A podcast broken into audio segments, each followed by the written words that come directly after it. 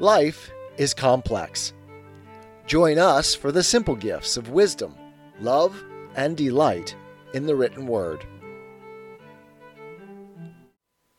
Rene Descartes, Meditations on First Philosophy,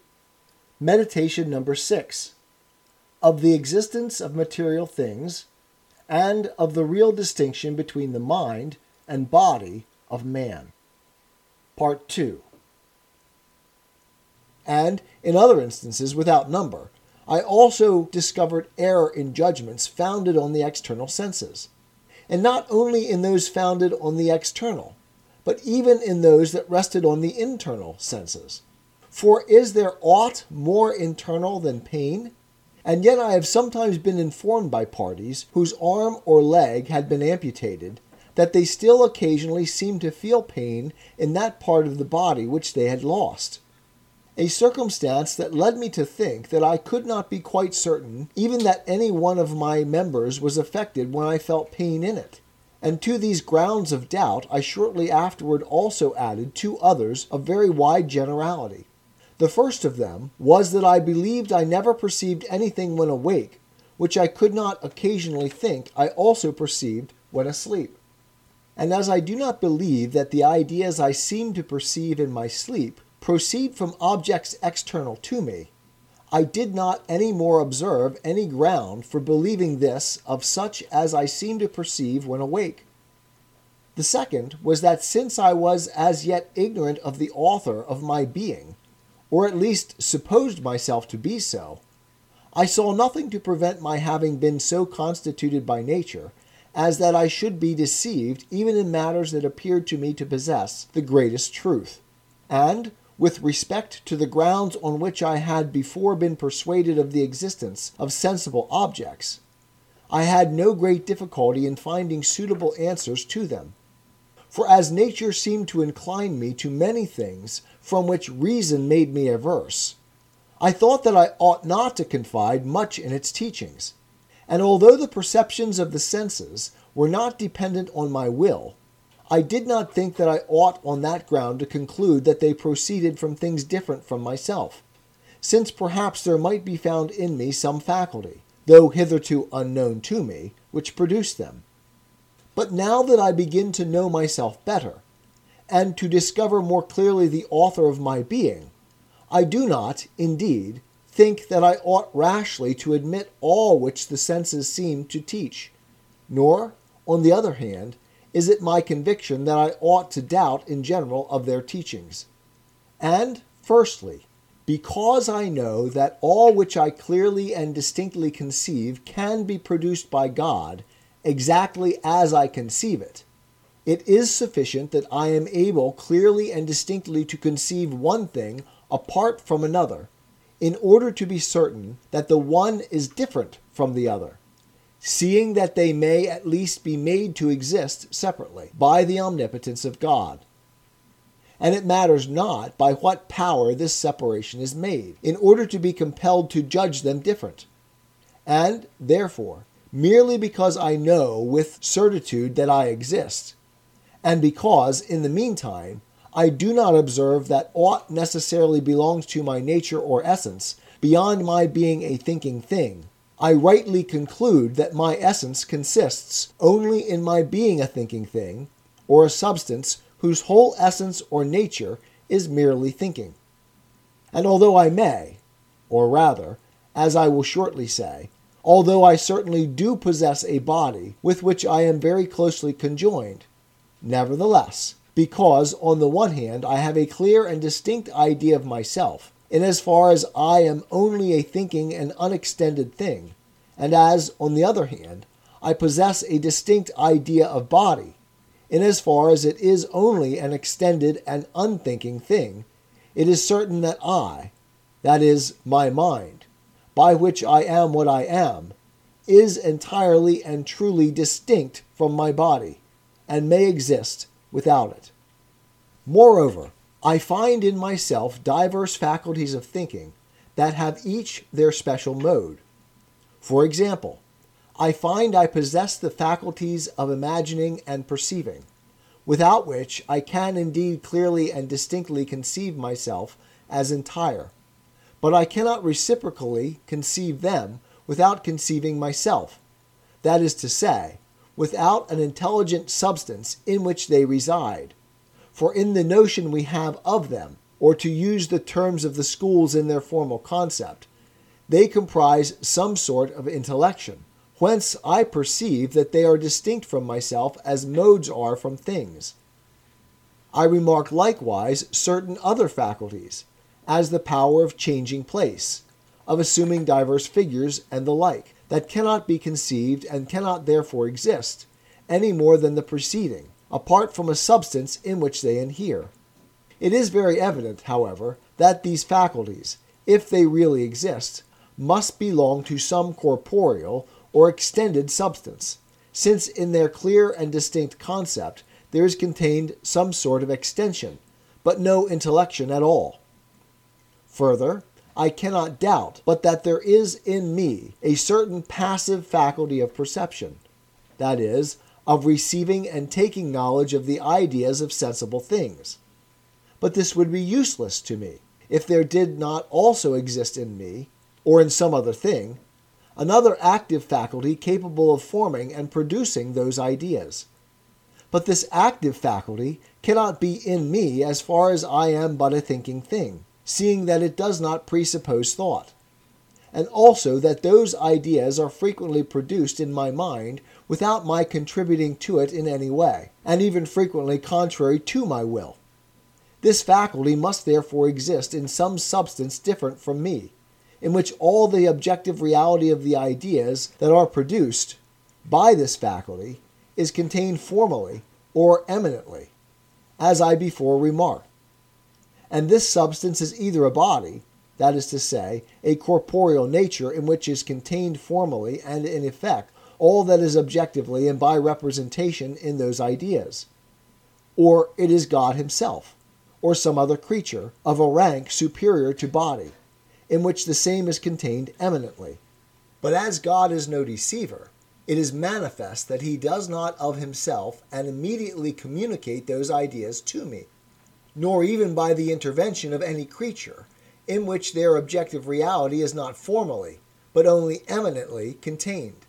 For as he has given me no faculty whereby I can discover this to be the case, but, on the contrary, a very strong inclination to believe that those ideas arise from corporeal objects,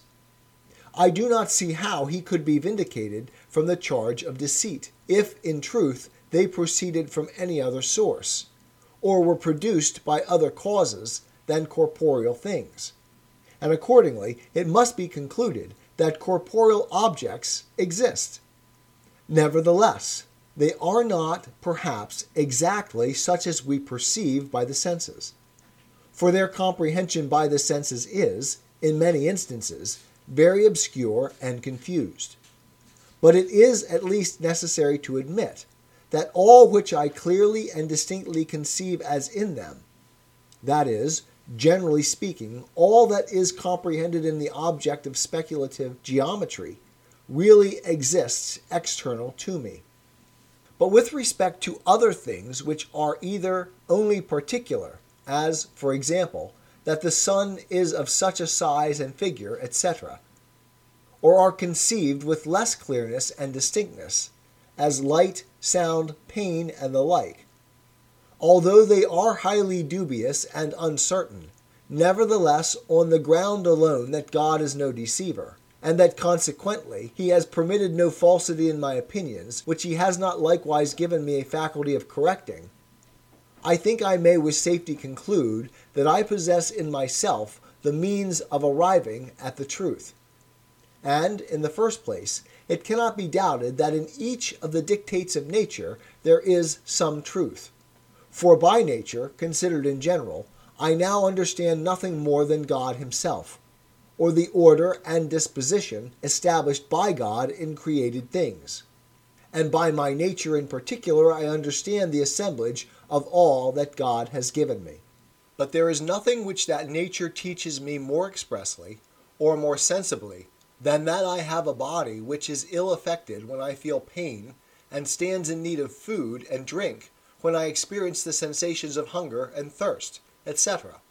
And therefore I ought not to doubt but that there is some truth in these informations.